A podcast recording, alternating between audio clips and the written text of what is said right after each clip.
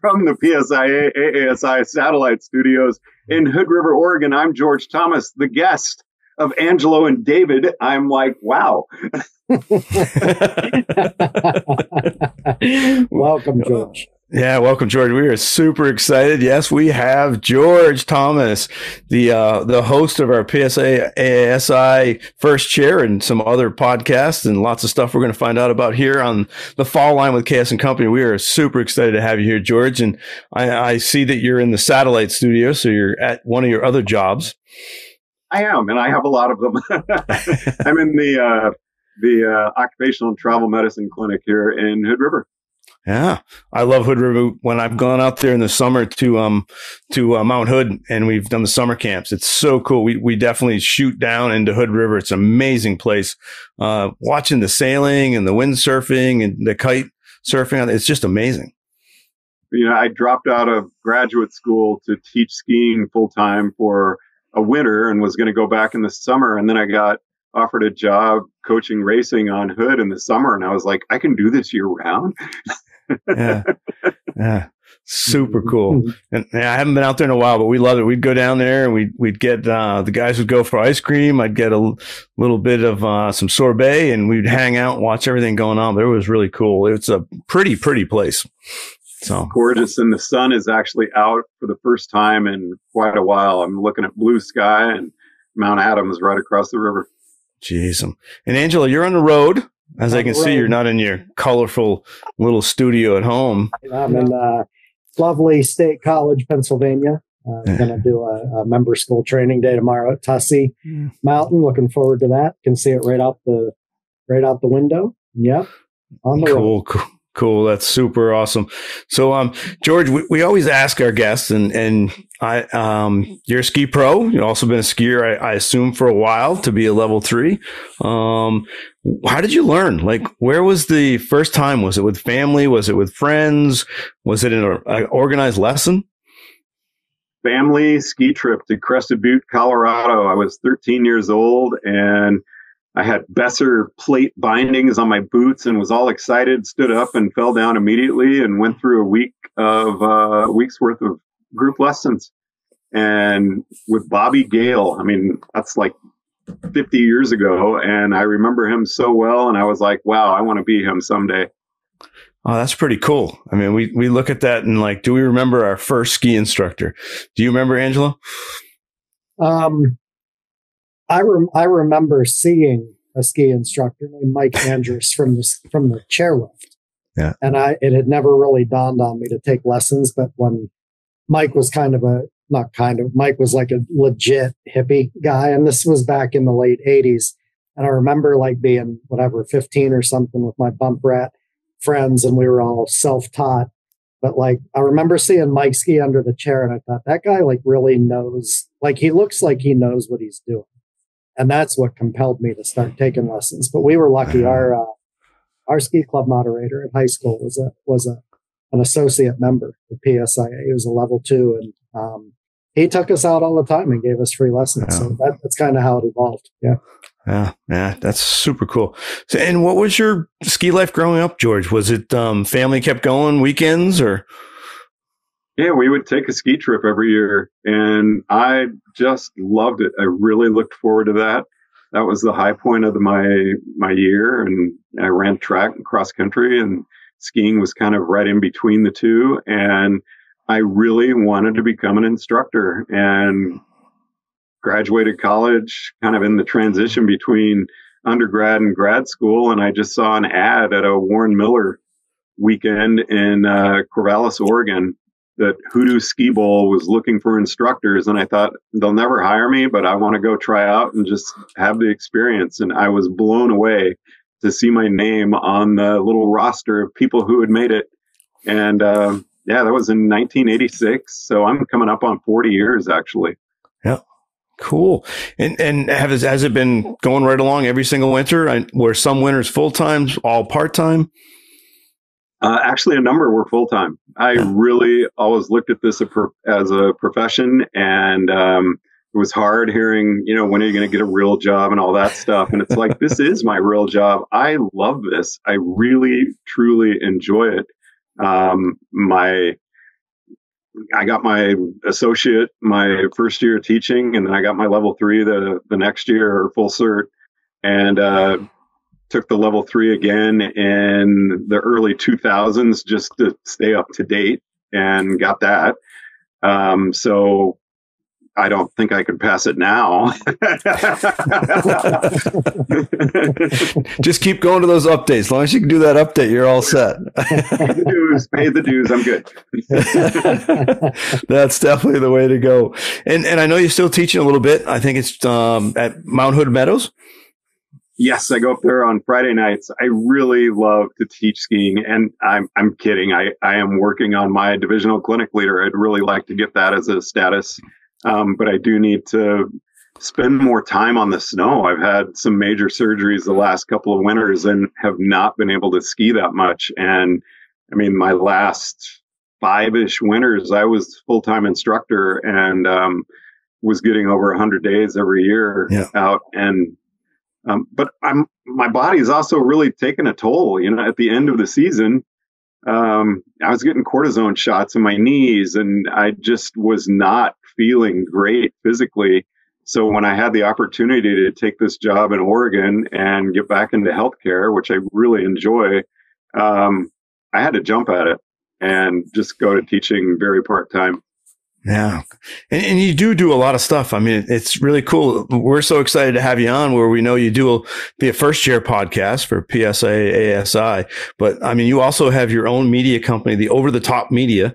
And I think you started that in like 2012, but there's multiple things you do with that. Um, and can you tell us a little about that? we came up with a name. Uh, I always had really big parties at the end of the bicycle races that I direct and um, because I really like an opportunity for people who have done something that hard to uh, share it with each other because nobody at work is going to understand racing a bike for 500 miles nonstop. It's like, oh, I can't do that in a car.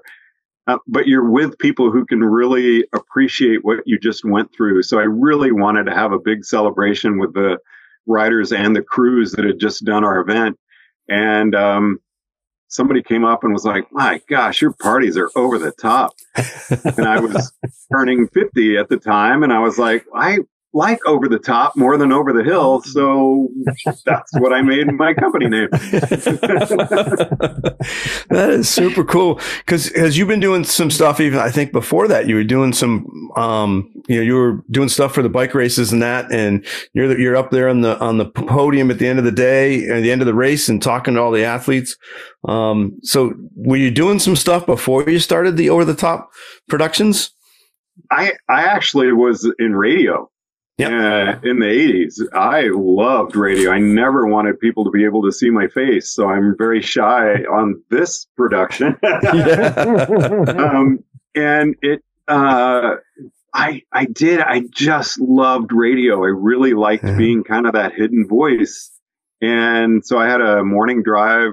Uh, I was a morning drive DJ when I was in grad school. I was a, uh, uh newscaster um, also did the college radio station. Um, and I really, really enjoyed it, but it, it, was kind of a weird industry. It didn't pay much at all. And people were always like recording themselves and looking to move on. And I really felt the dedication to the radio station where I worked and got back into school. And that just kind of fell apart as I, um, yeah, I'd worked part time in radio throughout, uh, the ski season, and but it really didn't pay any bills at all. Yeah, yeah. and um, it's funny because I, I, had some very serious health problems right after I passed my level three. I really felt like I had gotten onto a trajectory. I wanted to be on the Northwest Tech team, and I mean, my goal was to eventually try out for the the national team. Um, but I had been hit by a car, gone headfirst through the windshield. Um, should have been dead. I was getting on a motorcycle. A drunk driver hit me as I was getting on the motorcycle, but I had my full face helmet and a leather jacket on. they were doing 45 to 55 miles an hour. I got thrown 160 feet. Um, it was it was bad, and yeah. uh, I developed seizures from the brain injury, and I'd been having these weird dizzy spells throughout the season I was teaching and preparing for my um, full cert level three, and um, gosh, it was maybe a month after I passed, maybe not even that long. I fell over with a, a full generalized seizure. But uh, that ended up becoming a total blessing in disguise. yeah. I uh, went through absolute hell, but got onto a, a, trial medication. And they ended up making me their poster boy because I was teaching skiing again at Mount Hood. And um, had done Race Across America, this nonstop coast to coast bike race, which nobody with seizures is, you know, it's like, no, there's flashing lights, you're under extreme sleep deprivation. But the med really was a miracle product for me. And, and, uh, they had me give a speech at the product launch to their sales force. And, uh, the marketing team came up and they said, we're going to make you a star which they did not. But a couple of years of being a uh, public speaker. And they totally sponsored me through the 1995 race across America. And, you know, I wasn't a professional, but I was living on sponsor money and I got to do this race that had been my dream for so long solo. I'd done it on relay teams the, the two years before. And, uh, I even ended up getting a book out of the deal. Yeah. it, was, it, was, funny. Yeah. And, and, if people don't know what the race across America is, it's it's like the real deal. It's like three thousand miles. I mean, I, I've read some stuff that it's compared to being harder than the Tour de France, harder than the Ironman, and I mean, just a tough, tough race. It's it's different. Um, people that are great at race across America, Christoph Strasser, I mean, he could have raced professionally. There's no way I could have ever competed, you know, at national level, let alone as a pro. That was my dream, obviously. I really wanted to be good on my bike, but um, I just wasn't that good. But Race Across America is a real test of your endurance and how bad do you want to finish what are you willing to put yourself through? Because it is nonstop. The clock never stops when they say go. And you start writing. You've got back in the day, uh, now you have 12 days to finish, and then they adjust it for uh, different categories. But back in the day, you had to finish within 48 hours of the winner. And uh, mm-hmm. I mean, it was a real race. Yeah. And um, it, it was, uh, I, I remember everyone I've done so well. And when they put me in the Hall of Fame in 2014, that was, that was pretty much a high point of my athletic career. And then Race Across the West, they brilliantly came up with in 2007. Um, and that is the first, first third of Race Across America. So the first year I did it, we went Oceanside to Taos and won that and then I announced the finish, and then I flew or officiated RAAM all the way to the RAAM finish, and then I announced the finish of RAAM, and I have announced the finish of RAAM every year since 2009. That's, and that's um, cool. seven of those years, I have raced RAW, race across the West, and then gone to the finish and announced at RAAM. So it's been, and I've done a lot of cycling podcasts and things in there, and um, it's really rewarding for me to be out on the course with the people that are doing RAAM, even though I've been stopping at the, you know, the thousand mile mark, but to at least experience the mountains and the heat of the desert and experience some of what the people that are doing race across America are actually going through. And it's, I just love being the person to greet them at the finish. I mean, it's such a huge moment. Yeah, and I, I, I um read in your book that you were talking about your sleep rhythms were like messed up for months afterwards until you could get back in into rhythm. It was it was because uh, because the clock didn't stop. You were racing. You you take a break. What was it like? Maybe three hours of sleep and then back on it. I am really weak in the heat. The people who are really good at sleep, maybe a half hour. Um, some can sleep a little bit more. I needed three hours. So I would take like a two hour break in the heat of the day and then I'd take an hour nap at night. Yeah, man. Oh man. That's Angelo. I don't think we could do it, man. Dude, I can barely make it through one of these shows. Jess and Stan took me on an 18 mile bike ride, and I'm like, my God, we're in the saddle for like four hours. I'm dying here. So, believe me, that's how I feel now. but but that that's pretty incredible, and and it was neat to read that you talked about it. It was it was a physical and an emotional roller coaster, and you, those are the things you had to really you know control because at times you felt good and at times you didn't. You were talking about that when you when you did the tandem, which was pretty cool because you've done it solo, tandem, and as a relay team. Four person relay, we won in '93. Um, I did it solo in '95, and they billed it as the toughest race in the universe that yeah. year. And I saw somebody going on a tandem, and I was like, "Wow, no, that is the toughest." so I really made up my mind to do it on a tandem uh, which I did in 2000 and then again in 2002. And no tandem has finished since. It's, it's yeah. not just because you've got two bodies doing the whole thing on the same bike, but, uh, you know, people's sleep patterns are different. And on a tandem, you're only as fast as the slowest person. And it is brutal. It's so hard psychologically. George, how do you push through the tough parts? Ah.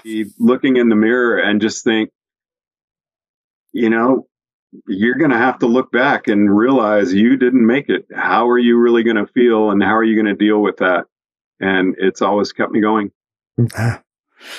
And that must translate over into a lot, a lot of what you do, that mentality. It, it I'm super competitive, but at the same time, I'm I'm not. I really and I'm not kidding about this. I've especially announcing the finish when you see people finish and they've had a great race, it comes through no matter where they've finished. Um, people that have had a, a, bad experience, there's excuses, and uh, you know, you beat me, but we had this happen, and I mean, everybody has stuff go wrong in something like that. I mean, if stuff goes wrong in a hundred meter dash, it's there's always excuses out there, and what I what I really like and when I feel good going into an event uh, or teaching a lesson or like you said, anything I do, if I am prepared, if I've trained myself to the point where I've got the confidence to know that I could not have done anything more to do a better job and you beat me, I want to be able to walk up to you at the end and go, wow, Angelo, what a fantastic race. That, that's awesome good job. I don't want to give you an excuse. And if I feel I did my absolute best, I'm fine with you beating me. Um, if I didn't do everything I could to train as well as I should have, or have my nutrition go off, or things like that, I don't feel like that's even fair to you as my competition. I don't want to come up and say, well, here's the reason you beat me. I want to congratulate you because of the effort you made. Yeah. What, when you look back, what can you remember the first time you really pushed yourself through something grueling? I do. I was like in first, second grade, and um, there was a 20 mile run in San Antonio, Texas, where I grew up. And uh, my dad was a weirdo who ran in the 60s. And so we were all weirdos too. Um, but we're in this 20 mile run and I'd gotten separated from my dad and I was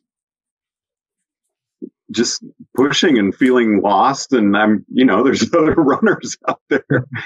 And I started crying and just sat on a curb. And my dad finally came by in a car and saw me and picked me up. And I kid you not, I'm like six, seven years old. I had done over 19 miles the finish was right around the next curve. And that has never left me. I uh-huh. quit as a six year old. wow. And the finish was right there. And oh my God, that really hurt. And I mean, it, I remember it still. Wow. Wow. That's, That's pretty amazing. yeah. That stuck, man. So, because it's like, I don't think, and everything I've read, all the all the uh, RAAMs that you entered, you finished, right? Yep. Yeah. I mean, how uh, how many? I've done Race Across America six times and Race Across the West seven times. Oh my god, I mean, that's like uh, that's just what th- like eighteen thousand miles just in the RAAM. that is incredible. Yeah, and and your prep for that wasn't just like on the bike. I mean, I've I've read and I've heard you say in a couple podcasts you talked about your nutrition and I mean when you were going to sleep and and you did say and you've already mentioned you didn't like the heat. You like you love riding at night. Oh, that is that's what attracted me to it at the beginning when I saw it on Wide World of Sports back in I think it was '82. Um, and I saw these guys out racing at night, I was just like, oh my gosh, that yeah. looks so cool. And I love riding at night. Yeah. So what what was some of the best spots you were riding at night? Like I'm trying to think of like out there, you get your light on, but like if you're out there and uh, what was you describing, like going across Oklahoma or was it in the mountains? Like what was the easiest to ride that's at night? That's where it's awesome because you're not seeing the Oklahoma scenery. um, for me, it was the desert because yeah. the desert was my just Achilles heel. It just killed me, and then to be able to uh, go down and, and come up when the sun's coming or, you know, when the, the moon's coming up it, and you just feel like a completely different person. It's amazing.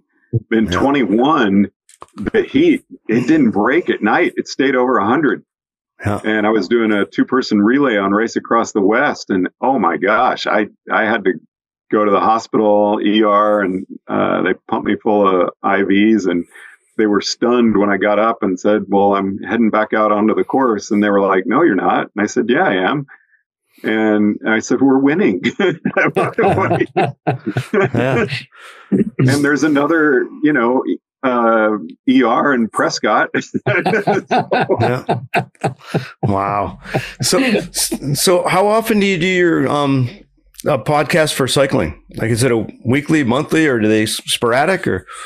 That has become very sporadic, which is sad. And I, I'm talking to Oregon Bike Racing, OBRA, uh, the Oregon Bike Racing Association, and uh, we are planning to do a podcast together.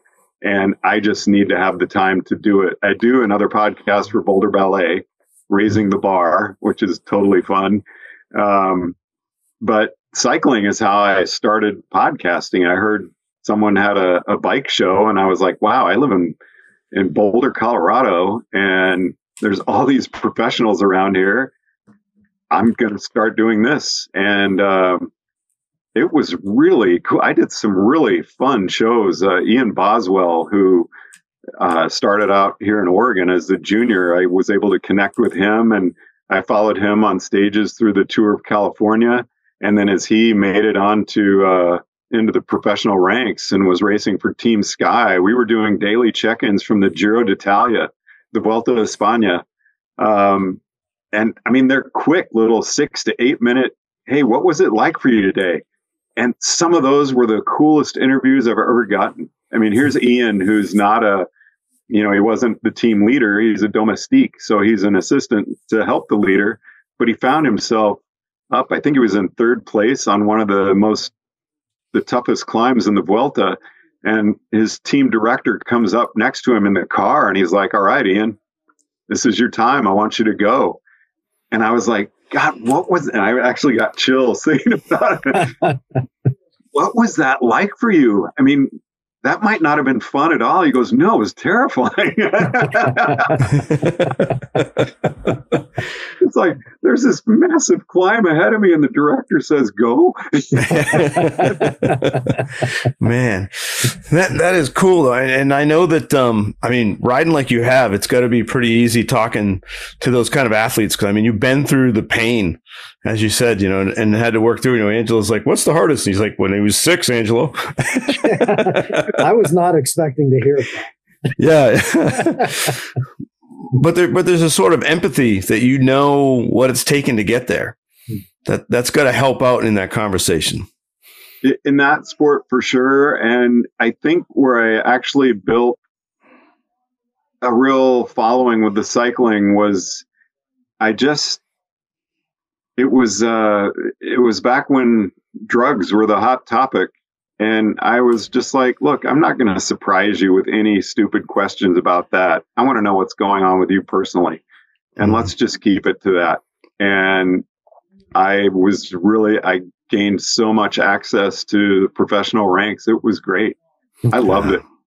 Um, but it was a very expensive hobby. Yeah. Well, that, that's what I was kind of asking. It was like, like, uh, what were you riding for bikes then? And what are you riding for bikes now? Um, I actually have always done pretty well. I actually quit looking for sponsorship when I reached a certain age because I was like, I don't want to go to a company and ask them to fund my fun. Yeah. I just, I, I just am not comfortable doing that.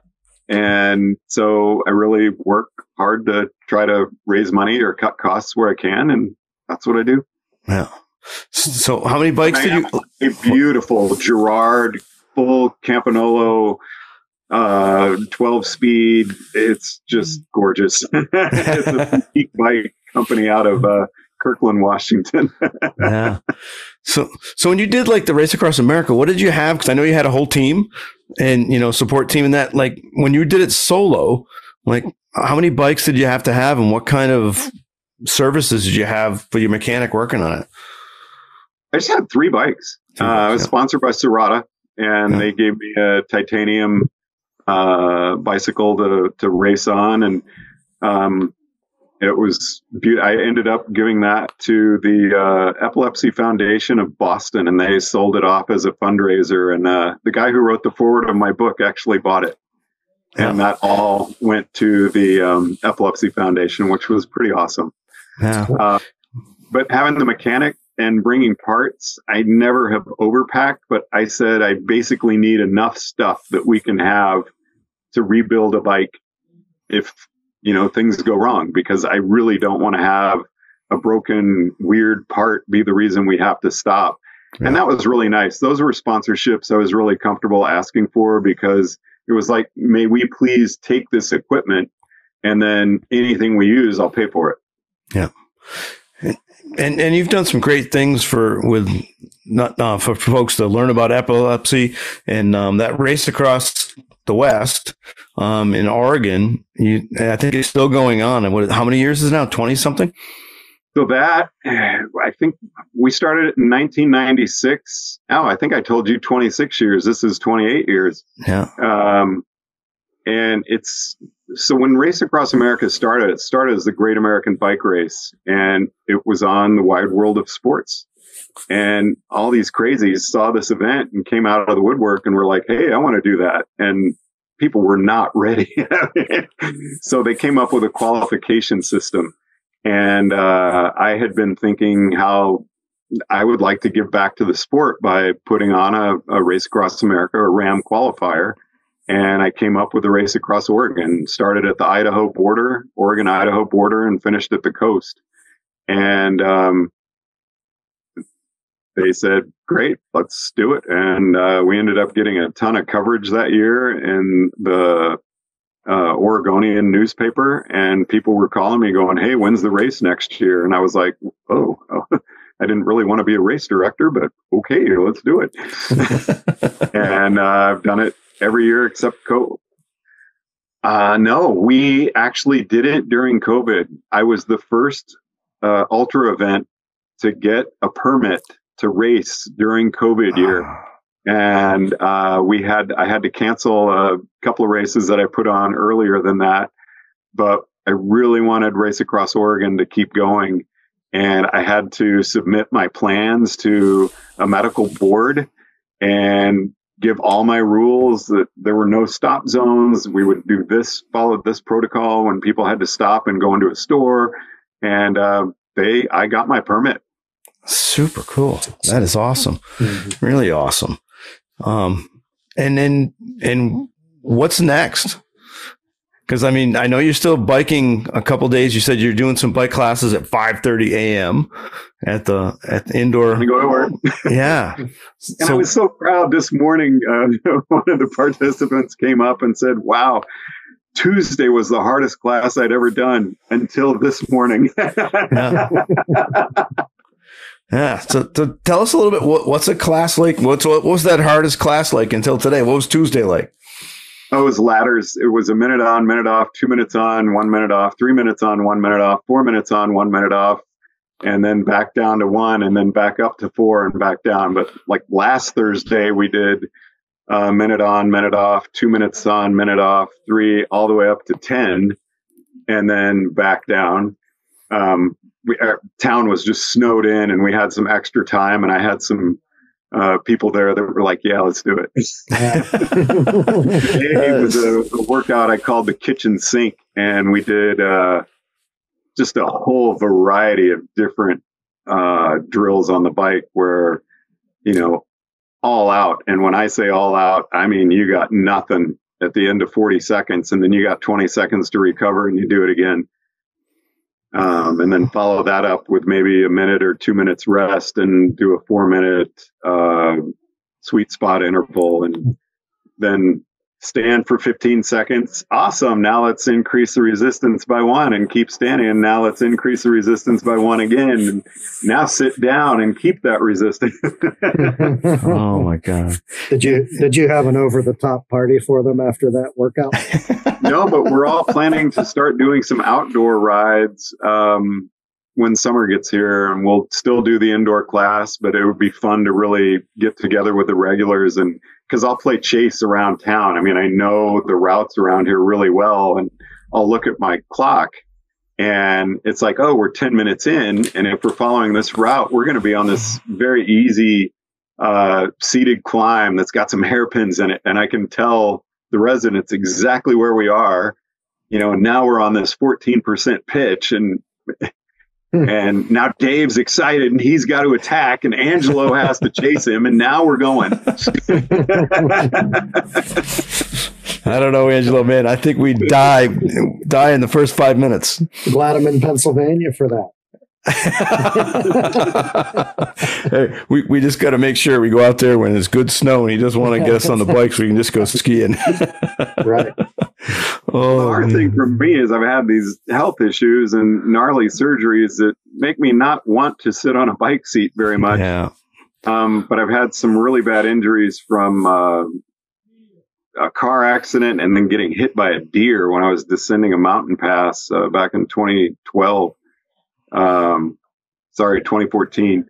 Um, but I grew up as a runner, like I said, mm. and because of the the injuries I received, I I really had had a lot of hard times running. But I thought, you know, if you're not going to be on the bike, you can run shorter distances and work on your speed. And I'm 61 years old right now, and my goal is to um, break 20 minutes in a 5K. Wow. And for my age group, that would be pretty good. And, yeah. I mean, I was, it's kind of like skiing and everything I've done, I've, I've been okay, but never as, never great. You know, it takes a lot of work to get to your level three, but I really wanted to be on the tech team and try for the national team, and I never got there. Yeah. Um, with cycling, I really wanted to hit national level and see what I how I could do if I tried pro, and just not that good. Um, and with running, I was like a Division three recruit. I was a 16 minute 5K runner in high school, but I just couldn't get any faster. And I thought, you know, as I'm going out, I can train at intervals, um, and not hurt myself. And I can really work on speed. What I can't do is run for, you know, 45 minutes. And I thought, so do what you can do and see if you can do it really well. And I'm getting my, uh, my interval pace is down under six minutes a mile. And, um, you know, that's good. I want to push myself to go too fast when I'm doing 200s, 400s, and 600s so that when I finally get up to racing a 5K at the pace I want, I can slow down to a, a 620 mile and, and have a shot at it. Hmm. 615. um, there's a lot of goal setting, man. He, he's a goal setter, Angelo. There's always goals and some little short term objectives in there, but he's got an end goal. I mean, there's always has to be a goal there, not just. I mean, I think I think. The, oh, go ahead. I feel I'm feeling super inferior right now. I know. I know. like, I'm, I'm sitting here like in this hotel room with this bag of M&Ms. and I'm like looking at it going, I'm going to throw that away when it's over.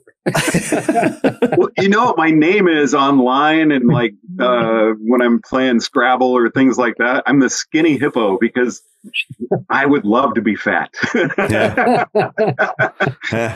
I love treats and I love to eat, but I just, I really have these things that I want to do, want to achieve. And well, I've never been an age group kind of guy, but at this age, it's like, you know, your body changes and yeah. you do change as you get older. And I do have limitations from injuries and from aging. And it's like, no, I want to be the best I can be. And focusing on shorter distances with running is, is where I can do that.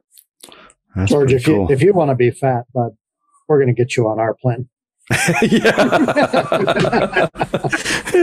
we'll send him some Starburst jelly beans. We'll have him hang out with Paul. Paul will teach him. He Paul loves treats. I'm going to email you a workout instead. I gotta tell you, I mean, that to me, like, I loved being in radio. I really liked it. And when I saw podcasts come up, it was like, oh my gosh, what an awesome opportunity to get it back into this. And so now to be able to do interviews with people on the national team and go to interski and um, really have some amazing life experiences because of my voice and interview skills. It's like, it, that was hard for me at first. It was like, no, I wanted to make it as a skier. And it's like, but you're really getting some great involvement and doing more than I ever could have as a skier by doing the podcast and yeah. interviewing these really amazing skiers and with just this incredible knowledge and to be able to provide the venue for them to get that out to the membership that is really rewarding and i love it yeah I, I love the stuff you did at Interski because it, it, wasn't just the national team members. It was a lot of the, you had some of our uh, delegation that sat down with you and, and you really got what their experience was out. I thought the questions and the way you drew out their experience was really cool. Oh my gosh, interski was so much fun. And I was only on snow two to three days. We got 31 interviews. I actually had a studio set yeah. up on a table at a bar in the hotel and had made I interviewed the bartender. but they, they were like, that is your spot and we had mixing board. I had everything set up on this table and was just in there for hours and people were coming in. It was awesome. I loved it. Yeah. Did you have something, Angel? No, I, I've been ready to say that I, your attitude is amazing, George. And I think mm. you've said the word love in this episode about the things you do more than anybody has said it in our previous 83 episodes. Hmm. And that's, wow. that's amazing. Like it, you're, it just, it just kind of pours out of you, your enthusiasm. It's really yeah. cool. It's, it's infectious. Thank you. Yeah. Thank you. And, and, I think and you now, and now we have to go on a diet because of it. Yeah, yeah we got to go on a diet because George he's, he's he's just you know making us feel like we have to. Uh, but but it, your your enthusiasm and, and like when you're interviewing someone, I think they they absolutely can feel that, and they're they know that you're very interested in what they have to say. I think that's one of the cool things when I listen to you interviewing people. I mean, you're definitely interested in finding out what they are going to say. It's I love that you brought that. I said love again. Whoops. Um, I really like that you brought that up because people ask, you know, what questions are you going to ask? And when I started this and when I was in news, you know, I would let people know what the questions were going to be. And yeah, say I was interviewing you, and you would say something and I'd go, Oh my gosh, what you just brought up is so much more interesting than what I have written down. But because we're going to stick to the questions and so I just changed it and I was like, no, I want to do a fireside chat with people and just find out about them. And I can be the guide, but I'm going to let what you bring up kind of guide me. Um, and if if we're doing an interview that we really need to get across some key points, then I want to know what those key points are. But I want to find out about you. I I heard this at a at a, a symposium discussion in the Northwest a few years ago, but the speaker said, "Listen to remember rather than respond." And that's really hard when you're an interviewer because you want to. I mean, our job is to respond, but when I really found myself listening to my guest and building the interview around what they were saying, I really felt like the quality went way up. Yeah, that's cool. And and you you love that that short fireside chat or the the you know the, the shorter kind of interviews. Does that just come from back when you were doing a lot of the interviews with the bike stuff and that because they were six seven minutes or partially I um, I actually met Stephen Nyman at a bike ride in Nederland, Colorado, and we really hit it off. And I followed him as through his race season, and uh, we were doing a regular sh- weekly show. It was really cool, and I started doing a show for um, uh, the Ski Racing Association, and um, I was sad that just kind of fell apart. But I had a lot of interviews with a lot of the top ski racers from all around the world um, during this, and I started watching the uh, the hits on the pro the uh, where I was posting the podcasts, and you could see, you know, my listenership would be huge, and then at about fifteen to twenty minutes, people start to drop. Yeah. And I thought, if I want to ever make money with this, I want to be able to go in and say, look, we're going to hit your product here at the start. We can give you a quick little mention again in the middle. And then I want you at the pot, at the uh, finish. And there were some guests where you'd have a, a big listenership right at the beginning and it would drop off in five minutes. But Stephen had a, a great following. And he's one of the few I had 100% listenership all the way through but 20 minutes really seemed like the max for listenership with most of those. And so when I came up with the idea of doing a, a ski related show with an instructor, um, that's what I really wanted to keep it at that that length. And I, I changed my hour interviews in the cycling show to 20 minutes. Hmm. And I mean, we were getting over 80,000 downloads a month. It was pretty amazing. Yeah. Um, but again, it was just a, a very time consuming hobby that was really a full time job. Yeah. So, so I got to ask you when, when you first started, like when you go, Hey, I'm going to do a couple podcasts, what did you have for equipment? Because I know Angelo, we had our little laptops. I was sitting in the kitchen table. He was sitting in the bedroom with a table in one of the bedrooms at his house, mm-hmm. you know, and that's all we had Zoom with Jake in the corner choking. Yeah, yeah, Jake in the corner. yes, Jake started snoring on the bed. I had a condenser mic. Yeah, yeah. It was like, ooh, this thing's cool. And yep. then I found out that oh, just the that microphone, you have the mixing board inside the mic, and it may look really cool, but it's not that good. So now, what I like when I was at um, Levi and when I go to team training I use a really inexpensive Shure, um, yeah. just full on mic because it's so directional. And then, but I have a good quality mixing board with my laptop. Um, but I really like having background noise if we're like out in a bar or whatever. Yeah. But I don't want that background noise to overwhelm what's coming across. So, yeah. Um, I have a, a, very nice little mobile setup and then, um, uh, a nice setup at, at the house. Yeah. Very yeah. nice setup. Yeah, yeah I, f- I figure it's a little better setup now. it's, and much different. yeah, yeah, yeah. It is. That's pretty cool. And and so uh, you're gonna get back a little. You were talking about get into the cycling podcast a little bit more, hopefully. With Obra, yeah, I really want that to happen this year. That is yeah. Cool. Well, that'd be super, super cool. I'd, I'd love listening to that. And um, what what else is is on there that we haven't talked about? There's got to be. I mean, the way you set things, I'm going to do this, do this. There's got to be some things out there you haven't told us that you're like looking to do, other than the break the the running milestone. Well, it's, it's funny ballet. I absolutely love performing. I was in uh, community theater when I, you know, 20ish years ago, 30 years ago. It was Willy Wonka.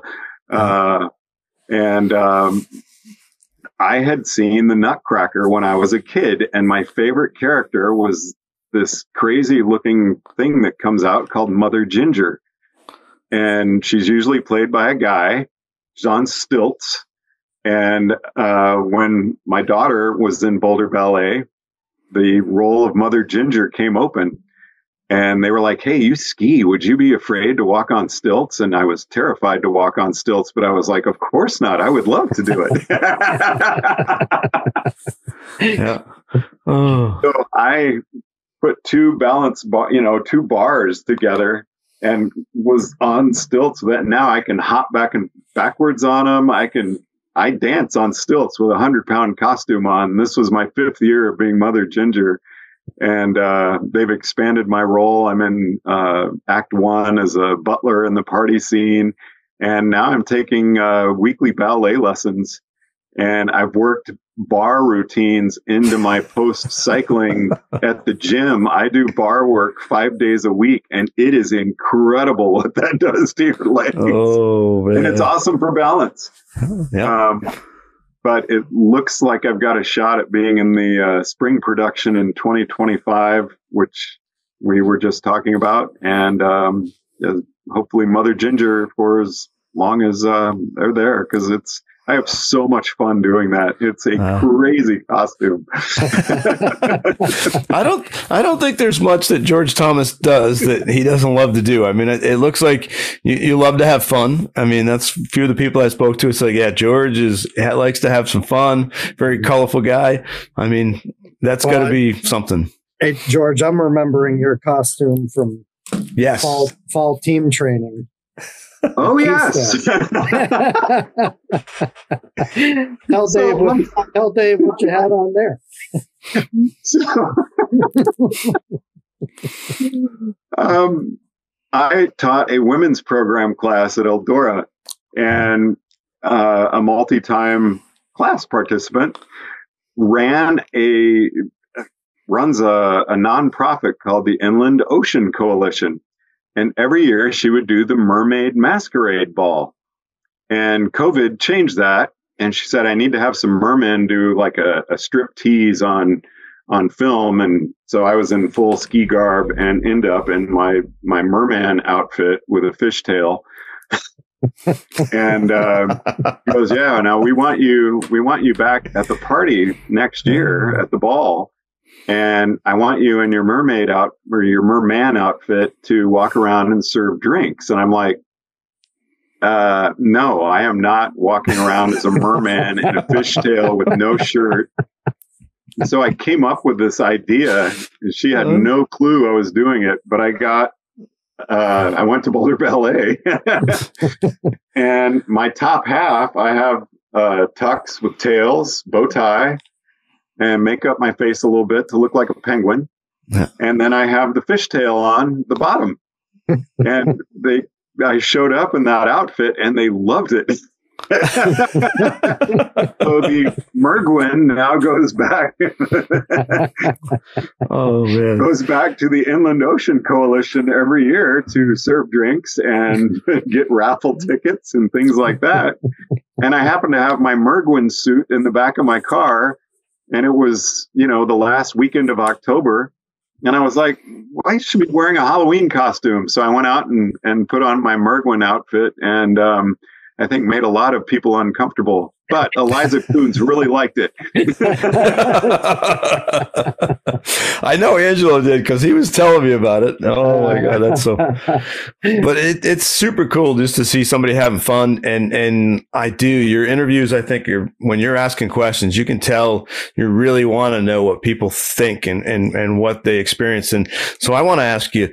I mean, you were at Interski, and and what was your experience whether it be mm-hmm. a session you went to or what was the experience interviewing the folks? Because there, the energy at Interski, even when you weren't there, if you were watching it and watching the the streaming of different stuff, and I could watch the ski hill with the webcam. I mean, there, there was just a ton of energy. What was it like to to be that person there, kind of reporting on it and and getting all the vibe of what those people were experiencing?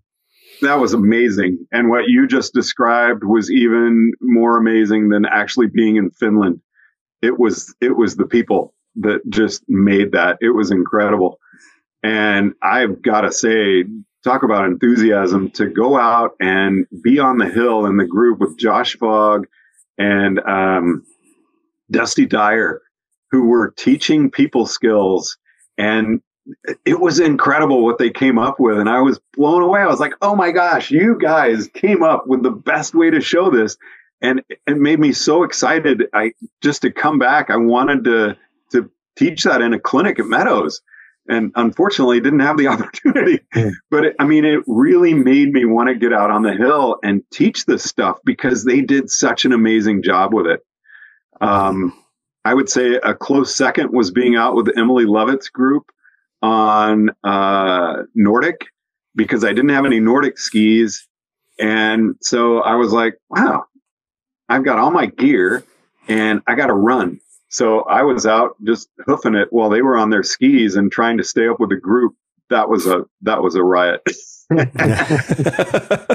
to actually be there and get to sit in and listen to the lectures and I mean, what an incredible learning opportunity and an incredible setting with the best in the world was just yeah. it was amazing.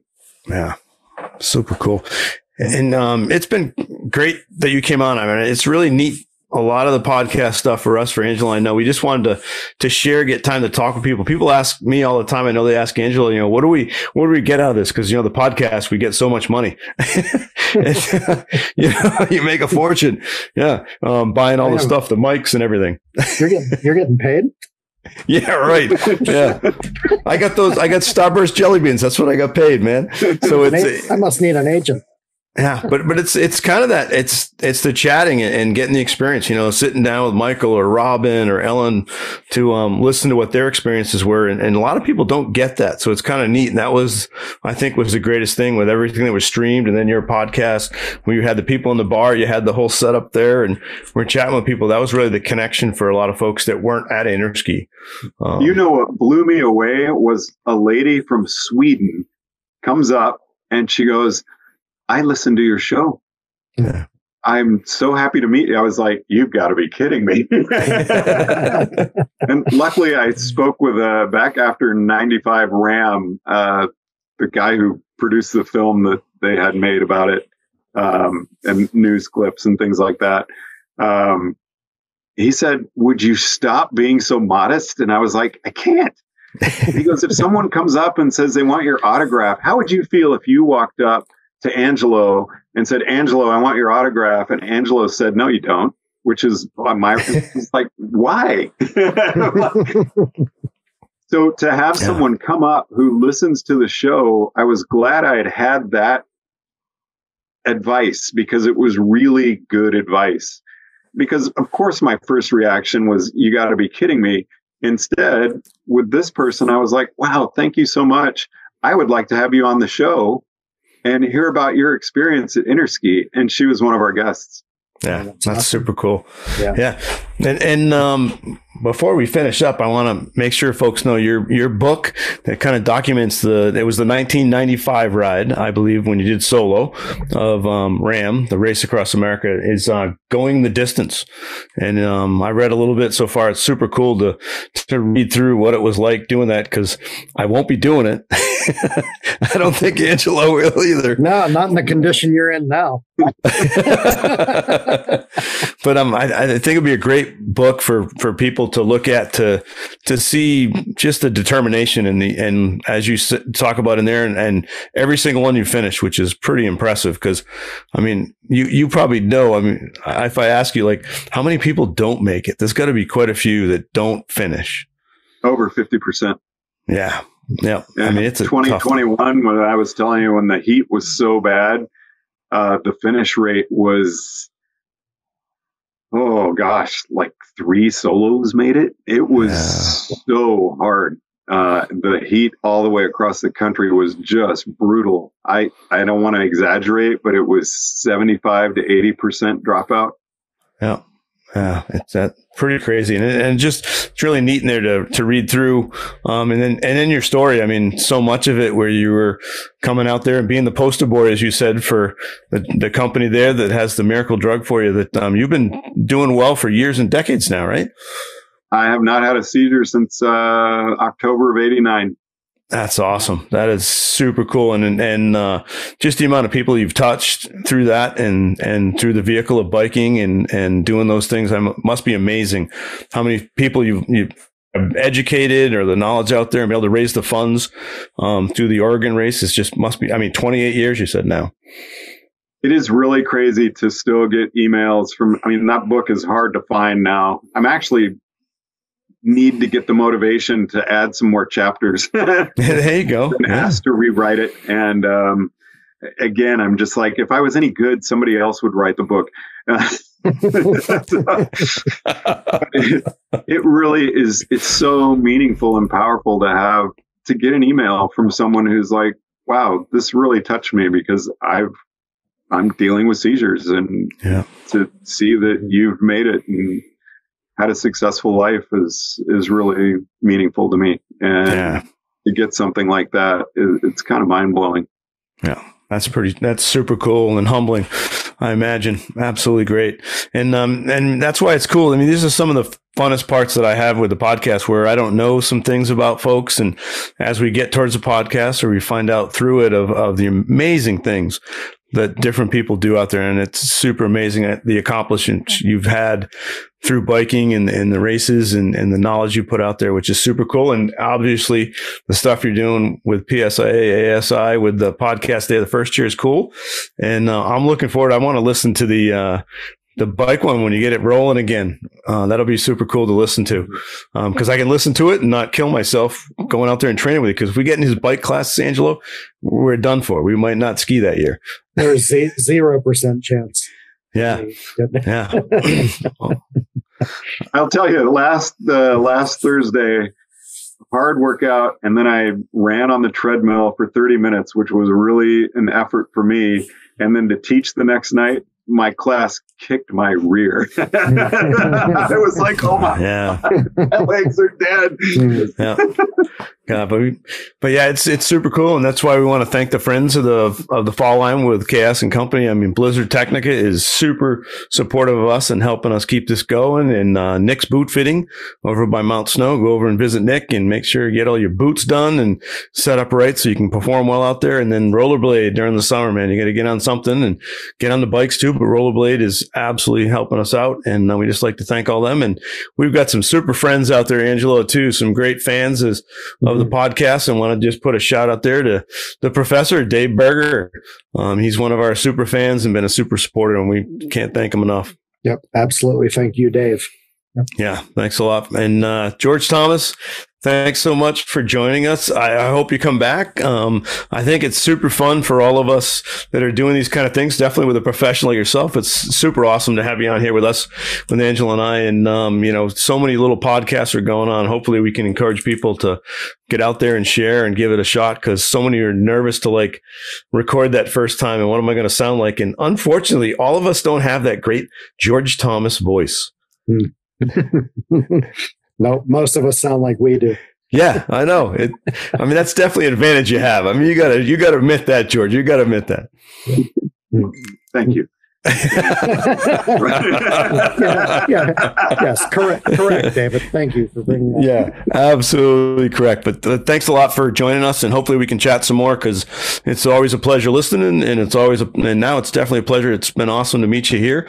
Hopefully I'll meet you in person, and maybe we'll have an in person some chats together. That'd be pretty cool. But that would uh, be thank fantastic. yeah, thanks everybody. This has been the Fall Line with Chaos and Company. Thank you, George. Thank you. Yeah.